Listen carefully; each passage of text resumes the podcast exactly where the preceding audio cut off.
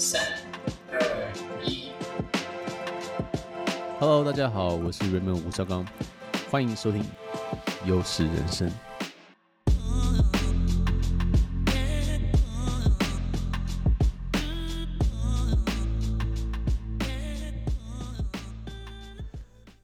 Hello，大家好，我是 Raymond 吴绍刚，欢迎回到优势人生的 Podcast，这是我们的第十五集。那在开始之前呢，我想要聊一下这个 FOMO Dog 的 Project。我们目前为止呢，已经有总共生得出来五百一十二只，然后我们第三波的这个荷兰式拍卖也非常圆满的，也非常 formal 的，在三点七五的这个以太币的这个级别结束。所以这边也非常谢谢大家给我们的支持。那现在群里呢也是非常的热络，然后有非常多的不同的神人加入，比如说创作歌手陈零九，然后还有这个深红投资 YouTuber 讲鬼故事的这个老王，还有富邦勇士的这个。执行长，这个 Chris 蔡成儒都一起加入，然后我们的群组呢，在各个领域的赛道呢，其实都有很专业的人。像我有时候啊、比如说像 Park 啊，或者说 Neo Tokyo，有东西我没有常去注意的时候，我就很快的会跳进去那个频道，就是说，哎，大家就是可不可以更新一下我？然后我们就会有很强的生人说，我跟你讲，我都研究完了，然后叭叭叭叭叭，然后就把全部的东西都讲好。所以实在是一个真的对于研究跟这个学习非常有效率的一个地方。但是我们也发现有一些状况是，就是说，比如说我们在里面讲的一些啊，讲的一些我们研究的这个这个心得啊，或者是哪个币有什么想法啊，可能会被有一些狗友拿去外面去分享哦。那这样其实对于已经持有狗友的人是不太公平的。所以为了要控制啊这个群的这个质量，我们原本要发行的是一千零二十四只狗嘛，对不对？那我跟 Ryan 决定呢，我们将通缩哦，我们现在只会发到七百七十七只。然后就会永久有两百四十七只狗，就永远不会被发出来了。所以在十二月二十六号的下午一点半，我们将进行最后一次的荷兰式拍卖。这一次会有两百六十五只狗释出，然后这就是会是最后一波元祖 FOMO Dog 的释出。那如果你不知道，就是这个对你有没有帮助的话，其实你可以去。YouTube，然后打 FOMO Dog Club，我们就会有一些每周直播的一些精彩的剪剪辑，你可以稍微去看一下里面的氛围是什么样的。那如果你是一直很想进狗群的朋友的话呢，时间荷兰是呃荷兰拍卖的时间就是十二月二十六号的下午一点半。然后起标价格呢，为为了对于说持有者的这个公平性，起标价格会在那一两天的这个地板价上面一点点开始。那如果说这很高的话，比如说如果是十三开始起拍的话。那我们可能就会把这个下降价格的这个区间放大，然后或者说把这个时间稍微缩短一点啊，让这个整个拍卖的流程可以进行得更顺利。OK，so that's all for formal Dog。我们今天聊什么呢？今天我想聊一个比较特别的话题，嗯，比较不是跟 crypto 有关的，可是也会带到一点哦，就是这个节目的尾声会带到一点哦，就是我想要聊一下如何去面对 adversity，就是如何去面对一个挫折、失败。然后，不管是在生呃生活中，还是在打牌中，还是在比如说遇到一个比特币的熊市的话，我们应该要用什么样的一个心态来面对？或者说我过去是用在职业牌手的生涯中，我过去是用什么方法来应对这些场景？我想跟大家分享一下我的想法。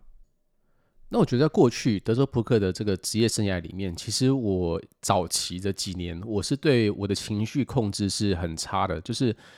说我会打一些牌，然后我会打得不错，但是我可能会，呃，因为某一个人运气很好，然后把我干掉一把之后，我就会心情受到严重的影响，然后转而让我在牌桌上的这个发挥啊、有严重的这个负面的这个这个影响。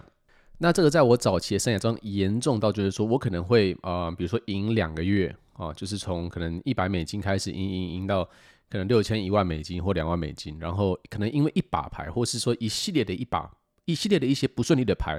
导致我整个情绪不爽到完全失控。然后我在早期的生涯里面呢，就常常因为这样子，然后一天晚上就直接破产哦。我在我的第一本书《教养的赌局》里面，其实就讲到，我因为类似的状况，总共破产了九次，我才完全克服过来。那我待会儿就想跟大家分享一下说，说我究竟是怎么样克服过来的。那我觉得有一个观念是，我觉得是蛮错误的，就是说很多人觉得说，好，你一个职业牌手。你打牌，你就是不能有情绪，你不能有情绪的起伏，你也不能有感觉，你要像机器人一样去完全用数学跟电脑的方式去面对每一把牌，跟面对每一个输赢。我觉得这个观感是完全错误的。OK，因为我觉得身为人，不管怎么样，你就是会有情绪，你会有你的喜怒哀乐。如果说我跟你讲，你现在把这个东西直接切断，说你不能有情感的话，这个是完全不科学的，这是违反人性的。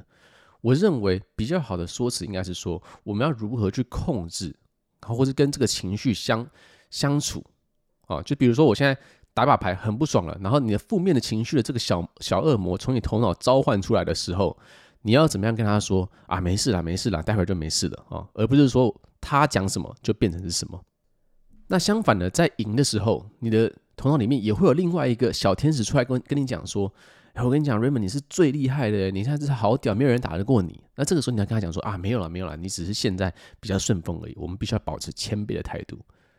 所以你要怎么样跟你心中的小恶魔跟小天使去共处，将会是你在打牌或是做。呃，就是不管是股票交易，还是说 crypto 的交易，或者说人与人之间的这个相处，会是非常重要的一个环节。你不应该去说，我把它完全砍掉，然后我就要变成一个机器人。That's not realistic。所以，呃，做打牌你不可以 tilt。我觉得这个就是 tilt 就是方式，就是 tilt 的意思就是说我打牌很不爽，然后我因为我的不爽而影响了我在牌桌上的一个判断，这就是叫做 on，英文叫做 on tilt。所以很多人会说，哦，你打牌不可以 tilt。但是我觉得这个方这个这个说法是错误的，应该是说你打牌可以 tilt，但是你 tilt 会让这个情绪会停留几秒，然后你会不会因为这个 tilt 而啊、在牌桌上有一个负面的这个反应？像我到后来的话，我都是我的负面情绪可能会出现两秒，然后他就直接被压下去了，然后我可能就会在荧幕前问候一下他的家人，然后这件事就结束了，然后他也不会影响到我下一把出牌的这个决策。那我大学时期在这个美国的 UC Irvine，我学的是脑神经科学。那从脑神经科学里面，我们就会学到很多有的不同、不各种各样的心理学的东西了，包括运动心理学啊，然后小孩子的心理学啊，还有社会大众的心理学啊。那其实回归到一个点，就是说，其实人类哈，对于输这件事情，你会很本质的认为，好像是什么东西不太对劲，就是输等于你做错什么事，或是谁做错了什么事。然后这是一个不好的结果嘛？就是我们都不，我们都希望就是说，诶，我们做了某一件事情，我们得到一个好的结果，那你大脑就会说，好，那我就继续做这件事情。所以为什么说大家都很喜欢吃糖？诶，因为你吃糖，就是糖饼，比如饼干啊，或者喝可乐，就是有糖的这个饮料，你就会觉得你喝下去心情很好，因为那个脑部会产生有一些有一些这个这个 chemical 会让你觉得很好，所以它很容易就上瘾。但是比如说你偷东西，然后被你的父母打或是骂的话，那你就会知道，就是说，好，我这个东西我不能做，因为我的头脑是这样子在编程我整个整个行为的。所以，当我们在扑克或在加密货币、股票市场我们输的时候，我们就会认定，就是说这件事情是不对的，我不应该这样做，或是我做了什么事情。那这个时候呢，又会有一个很有趣的现象出现，就是人都会很想要说这件事情。啊，一定是某人做错，比如说有可能是我，然后有可能是别人，或者有可能是谁谁谁，或者哪个环境造成的。但是他最后都会找借口，就是说其实都不是我，我是无辜的，我只是比如说运气不好，或者说因为他怎么样怎么样，所以我才会变成现在这个状况。其实我们都会很想要说推卸责任，因为推卸责任这件事情其实就是很很简单的嘛，对不对？因为如果你说你现在是要承认自己有错的话，那你是不是会感到不悦？那这时候你说啊，就是那个人啦，那个人就是很赛啦，或者说啊，这个这个谁谁谁做了什么，所以所以我所以我我得到了不好的结果。那这时候你就会很轻松的放过自己嘛。所以其实很多人在输的时候都很习惯会讲说啊，因为我运气不好啊，因为他就是很赛，或因为他就是乱打，就是你你永远把错误推给别人。那这边我想要讲两个点哦，第一个就是说输是正常的事情。就是打牌，或或是说做股票，啊，其就是这个比特币交易也好，或者是玩 NFT 也好，输是一定会发生，它是一个数学上正常的这个波动。输的定义，在这个市场跟数学上来讲的话，这没有这个词，你知道吗？因为输这东西是来自于，就是说它是说对于一个人是什么结果，对于你是输，对于别人是赢，对于市场他根本就不 care 这东西。所以输这种字眼，呃，我不知道我这样讲是是不是有有这个，就是讲的好啊，就是说输这个字眼其实是你你把几率个人化的一个结果，就是你把自己看得太宏宏伟了，太伟大，这个宇宙根本就不 care 你是输的。所以我们必须要知道，输跟赢都是 part of the game。好，在扑克里面，你要是每把都赢的话，谁要跟你打？那你要是每一把都输的话，这游戏也不会红嘛，对不对？一定要有运气的这个成分嘛，一定要有数学的这个波动嘛，那不然这游戏怎么会好玩呢？所以，我们一定要事先先告诉自己说，你就是有时候会输，有时候会赢。你输不代表你做错，你赢也不代表你做对，这只是一个必经之路而已。那再来就是说，我认为一个好的成功的扑克玩家，一定要在每一次的失败的时候，首先检讨的是自己，而不是你先去怪别人。就是在我的扑克生涯十五年里面，我曾经经历过了非常非常多的时期，是我呃一一段时间都在输钱的哦。那我先这边讲一下，就是十五年来我没有一年是输的，但是我曾经有一个月或者两个月是连续输的。那当然中间可能会穿插几场小赢了，但基本上就会像这种比特币崩盘那种感觉，就是那那一两个月就是一路这样往下走。那那个那个时候真的是那种煎熬啊！我就是我觉得没有打牌的人是是不会懂的，就是你会觉得就是说，好像你什你做什么都不对，然后你你好像觉得老天就是要把你把你打趴这种感觉，就是他真的是，我就觉得说啊，告我他都后，就是你有这把牌哦，我 K K 你就 A A，哦我 A A 你你 K K 还赢得了我，这样我要打什么牌？那在这种时候，你都会进入到那种深度的这种自我怀疑的时候。那所以，我早期的时候，我也是，比如说，我去看看一些风水啊，或者我去买一些，嗯，就是风水这个好的植物啊，或者说什么手链戴着啊，就是看看会不会有什么影响。但是到最后，每一次我我都是走出来这个下风期，都是因为我发现自己做了某件事情是很不对的。那当然，嗯，在这过程中，你可能也是确实是就是运气比较不好那段期间，但是没有一次。是真的只有运气不好而已，每一次都是因为我自己有问题。那我是怎么样知道我自己的问题呢？都是我会在这种时期，我会去找一个第三方的人来帮我鉴定，说我的手牌、我打牌的这个逻辑有没有问题。如果说我是自己看自己的话，你其实很容易说服自己说，其实我打的没问题啊，就是有问题的都是对方，他只是很赛而已了。所以我判我的判断是没错的。他这是一个。自我催眠嘛，因为你不想要认定你自己是个失败者，所以你就会把自己想的就是说啊，其实你也是很无辜的啦。那这个其实就非常危险。所以在职业玩家里面，其实我们在遇到这种长线的下风期的时候，我们都会请不管是朋友还是请教练去看一下你的牌。那我觉得请朋友也没有到很好，因为他有有可能说他不好意思点你出来。那这时候我去请一个根本完全不跟我认识，他收了我的钱的人。他就会用很客观的角度去看你现在的这个情况，因为我们打牌，我们都比如现场扑克，我们打牌，我们都会有这个数据库把这个手牌记录下来嘛。那这个时候你就可以开电开这个视讯，比如说我教练在德国啊，我就把开这个视讯，然后把我的这个 database 给他看，然后他就会说哦，我觉得这个数据，诶，这边看起来不错，但是你这边有一点问题。然后我每一次，我这十五年来真的不例外，每一次找教练的时候，我都会发现我自己的漏洞，所以。回头去看的时候，我都会发现，就是说，原来很多问题根本就是在我自己身上。但是在过程之中，我都觉得，哦，告他水小，就是 你，就是那种那种那种书，我觉得已经不知道怎么形容了，你知道吗？就是完全完完全全的怀疑人生，然后你会觉得说，你这辈子再也赢不了那种感觉。但是其实每一次都是自己的问题。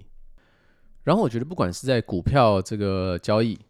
呃，期货交易，或是说 crypto 交易跟打牌的话，其实我们都要把时间放长一点，因为像我这辈子打了差不多一千万把牌以上，然后呃，我们做很多的这个 study 都是说，好啦，你这个你这个这个牌哈，你打个够多手，你这个期望值就会是正的。然后每一次我觉得够多手这个数字都是远远超过我想象的。就比如说我可能觉得，哎，打三千手好像很多。那其实后来我就发现说啊，数学上如果说这个这个数值真的要跑到一个这个我们可以期望呃去看到他所有的 EV 的话，可能需要五十万到一百万手。所以我们要学习去看长线。那很多人他比如说他今今天上桌，就是我因为我们人的作息嘛，我们就很习惯说以一天做一个单位嘛，因为你要睡觉。就是起床就是你的 beginning，然后睡觉就是你的这个结束，所以我们很习惯就是说，那我今天我就是一个赢，我今天就是一个 W，我今天就是确定我一定要赢钱，如果我没有赢钱的话，我就是失败。所以当我们很习惯用一天去做这个单位的时候，我们就会看得很短。也就是说，比如说我今天打牌打三个小时，或者甚至我一天打八个小时，你是能打多少手？线上扑克的话，你可能可以打到几千手，但是线下扑克的话，你可能真打到两三百手而已。那两三百手其实 anything can happen，you know，like 就是任何再强的人打两三百手，还是有可能被波动，让他变成是一个输家。所以常常看到一些很危险的这个心态，就是说他今天输了，他就觉得说我要把它赢回来，因为你。你是准备要让说，我睡前要来个要有一个了结，要有一个完结嘛？那今天我要是正的嘛，或者我至少是不输的嘛？但是这就是表示你是很短视的。那如果你知道你很了解，就是说扑克跟币跟股票都是要看长线的话，那你就必须要告诉自己说，你今天输不是输，你今天输只是一个过程而已。那我们要看的过程是以一个月为单位，或是甚至以半年、一年为单位的。那这时候你就不会，呃，就是这么的赌烂嘛，就是今天数就这么赌烂。当然了，我知道这一切讲起来都很简单哦，做起来非常难。不过相信我，我是做过的人，我做了这个做十几年了，所以我我很有感触。所以后期帮助我这方面比较大的事情是，我开始知道，就是说我完全理解。就是扑克是看长期的，然后你毕竟会有时候是会输的，有时候会是赢的。那这时候呢，就比如说你今天赢的话，That's great，你就赢吧。那有时候你这真的是输的时候，那我就会告诉自己，好，那我今天的目标就是少输，少输就是赢。那我觉得这个观念也非常的 powerful，就是说在逆境的时候，谁可以稳住他的心态，谁可以稳住他的策略跟动作，这就会判定出一个。玩家是一般的水准还是高高级别的水准？我觉得差的地方不是说运气好的那几天，我觉得全部都是差在运气不好的那个时候。所以这个时候我就会格外的认真去对待我的手牌，我把尽量把每一把牌打好。而我认为，就是把输跟赢挂在嘴边的话，其实你会影响到你的整体的一个思绪。就是我们说，呃，这怎么讲？诶，你你讲的话就是你你吃什么，你就是什么。那我认为你讲什么，你也就是什么。所以如果你跟别人讲说啊，我今天输，或者我今天赢的话，其实你的头脑就会直接的不自呃，就是不自主的进入一个结果论思维嘛。因为输跟赢是一个结果嘛，它不是一个 process。那其实我觉得，说说身为一个职业的这个扑克选手，我们必须要做的事情是，我如何去控制我能控制的事情。而不是说去控制一些呃身外之物了啊，比如说这个我打牌之后，这牌是怎么发，我不能控制嘛，对不对？可是这把牌我要怎么打，我要做什么决定，这个是我可以控制的。所以在后期或者就是那个我前期哈，就是一直破产那个阶段之后，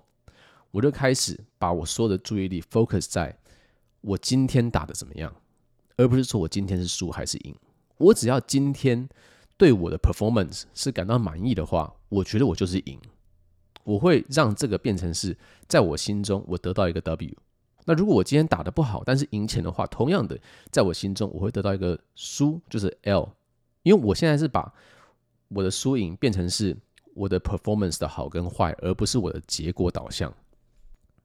那我觉得这东西其实帮了我非常多了。我觉得说，其实这样讲起来可能也是蛮难去去理解的哦，就是因为可能在正常生活中，你没有那么多的机会可以去评判说你今天做的决定是对的还是错的。但是因为德州扑克在打牌的话，你每一天要做的决定就是几百个、几千个，所以你有很多的机会可以训练这个心智。所以其实就算说你没有要成为德州扑克职业选手的话，其实你去了解一下，说为什么这东西可以有人靠它为生啊？然后你去训练你自己对于决定的这个这个操作跟这个呃决定的这种不被影响的这种心情，我觉得是很有价值的。所以当你下一次在牌桌上或是在股票市场上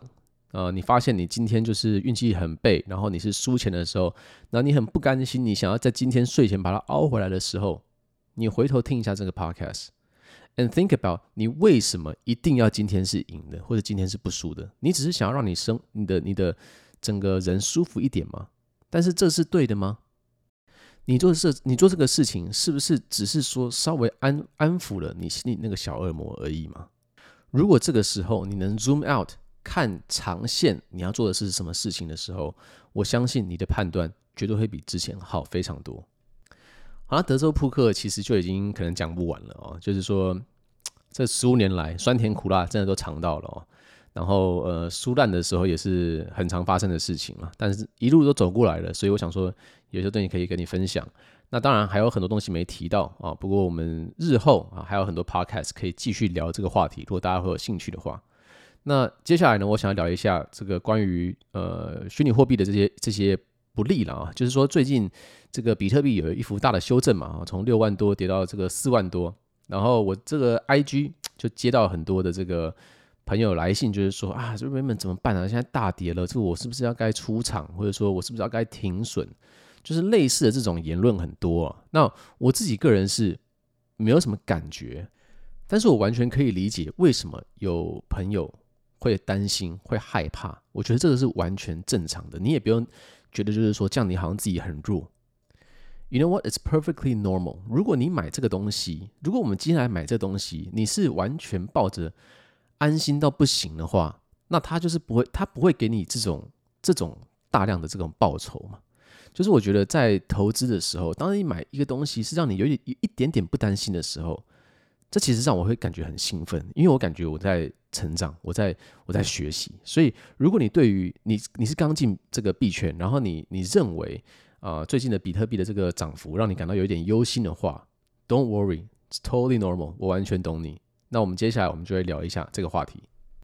所以我觉得说，为什么会对于比特币最近的这个修正感到不安呢？我觉得有几个不同的点了哦。第一个就是说，你可能没有完全的理解这是什么样的一个东西，你可能只是觉得说，哎，听起来好像未来都要靠它，然后好像不买不行哦，我不不买好像就会错过这班列车，所以我好像要买，然后我会涨涨很多倍。哦，就是你抱着一个就是说投机的心态来进来的，那这个时候其实你可能讲不出来说，诶，为什么比特币它有价值？为什么这么多人看好？为什么在未来的世界它将是不可或缺的一个部分？所以我觉得这种恐惧的话，就是来自于你不了解它。那我相信不了解它的人很多，所以这个地方的话，我就会跟你讲说，如果你没有完全了解说这东西到底是在干嘛的话，那中间出现的这些波动，你都会很难扛得住。所以，如果说你认真想要投资比特币，然后认真想要在加密货币这个把你的资产的一部分挪过来投资的话，我建议你去把一本书叫做《比特币标准》看完。那一本书会讲到很多货币的这个历史，然后一个好的货币该是怎么样，然后为什么比特币它是一个好的货币，然后它有什么这个别人会说它什么什么不行，什么什么不行啊，然后这本书呢都会帮你解释一清二楚啊。但是这本书它。不是很好读，它有一点像是一个，因为它主要是在讲奥地利经济学啊，所以有点会有点会有点像是在看大学的一个经济学的课本，但是没有到那么难。如果你很用心的想要去学的话，我觉得你坐下来看，你看一个礼拜之后，我觉得你可能会有完全不同的看法。那第二点可能就是说，你没有认清你为什么要买比特币。是你，你觉得一万会变成？就比如说现在比特币，你买一万块钱等值的比特币，你是希望到三万或者到两万你就要卖掉出场吗？还是说你是看好比特币一颗要变成五十万美金，然后你要长线放着？啊，就是可能你的心态你还没有决定好这件事情，你就是说看到这个 Raymond 的文章你就很疯魔，就先买进来再说。所以碰到这个下风啊，你觉得很紧张？因为像我，比如说好了，我我研究了很多，我觉得我深信比特币。啊，我们不要说五十万好了，我们说就说二十万美金一颗，我觉得它是一定会到这个数字的。然后这只是时间问题而已。所以中间的这种这个，就是如果说这一条道路这都要通到罗马的话，那中间踢到几颗石头，那又怎么样呢？它也不伤你嘛，就是它只是你这个鞋子脏一下而已嘛。那脏一下之后，石子踢开了，我们这个道路不是要继续走吗？是吧？所以在我看来，因为我的目标很明确嘛，我我其实我其实不是看二十万，我是看五十万、一百万美金一颗。那这个我也讲过为什么，这个不是乱喊的。我我相信大家听到我的 podcast，大家都知道我不是那种乱喊的人。那我的思想就是这样子，而且我的我的这个信仰非常十足，所以中间这种六万到四万多，对我来讲其实完全没感觉，因为我也没有要把它卖成美金、卖成台币，我就是持有比特币而已。所以有一些说法就是说，一一个比特币等于一个比特币。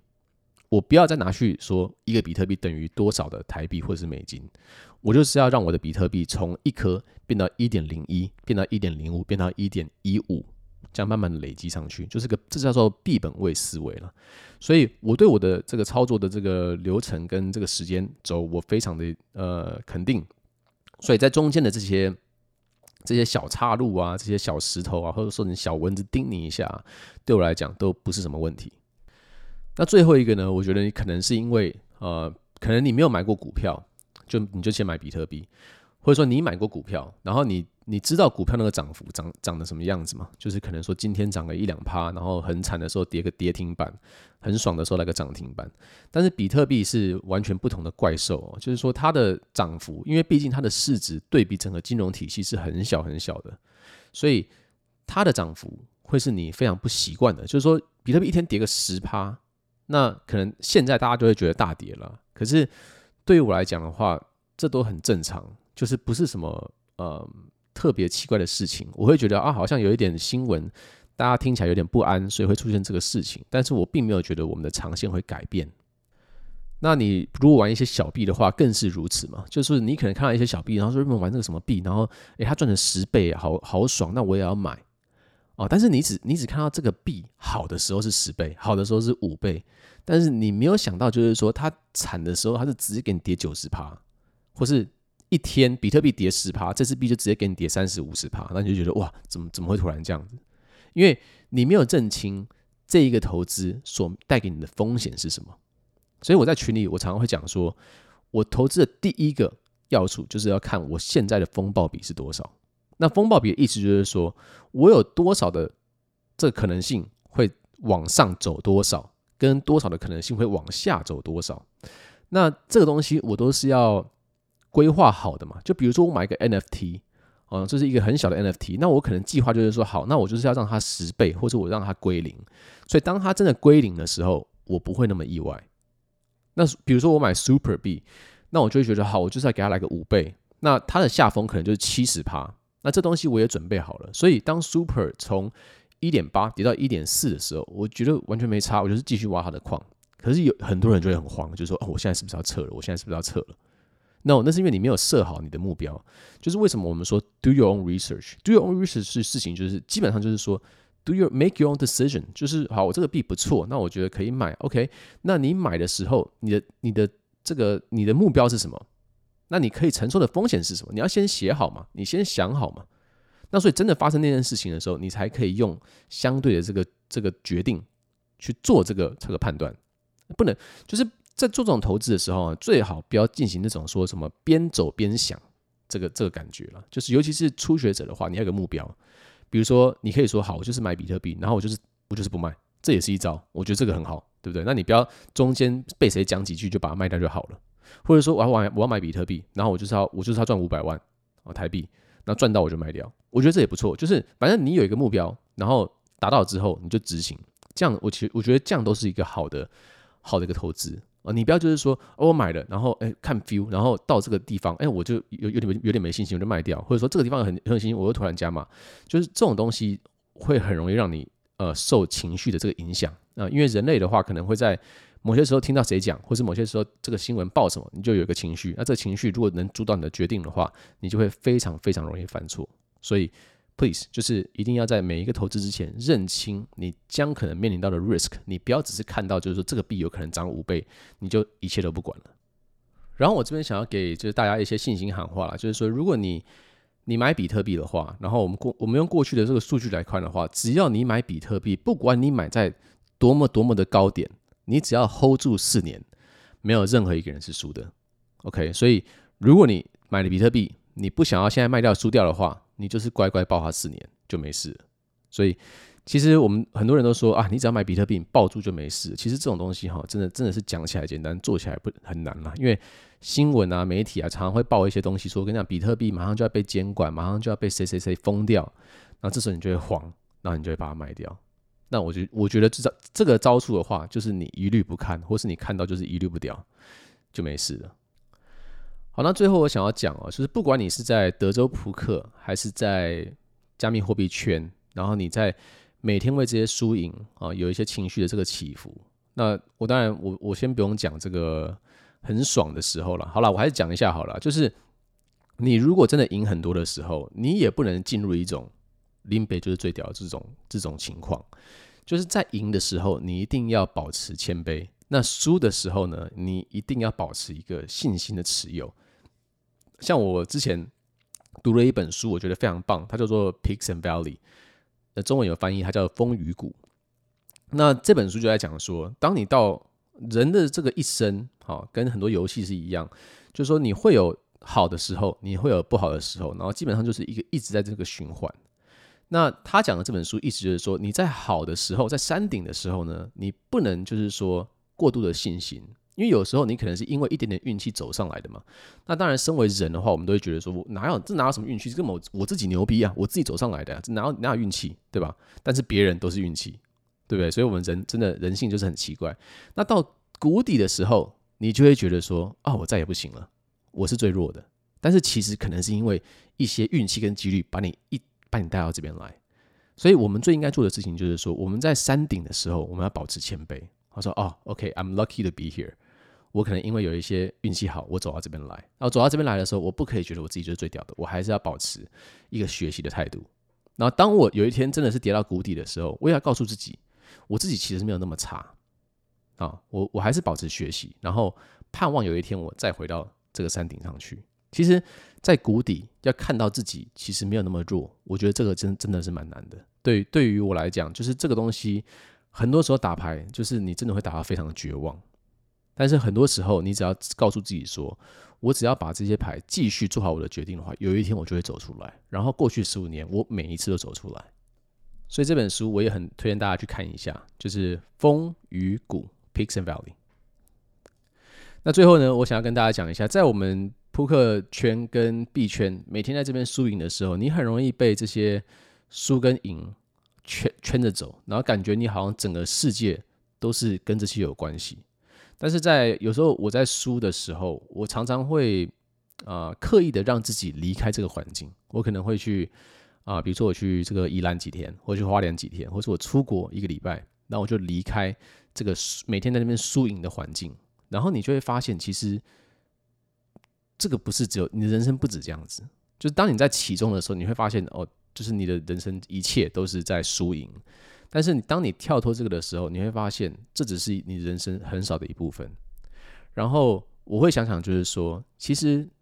我输的就是钱嘛。其实钱这东西真的哈，在人生的这个阶段里面，它是最重要的吗？我觉得并不是。OK，那我觉得就是说，如果你今天在啊、你的人生中输掉钱，然后然后你现在还是可以过得很好的话，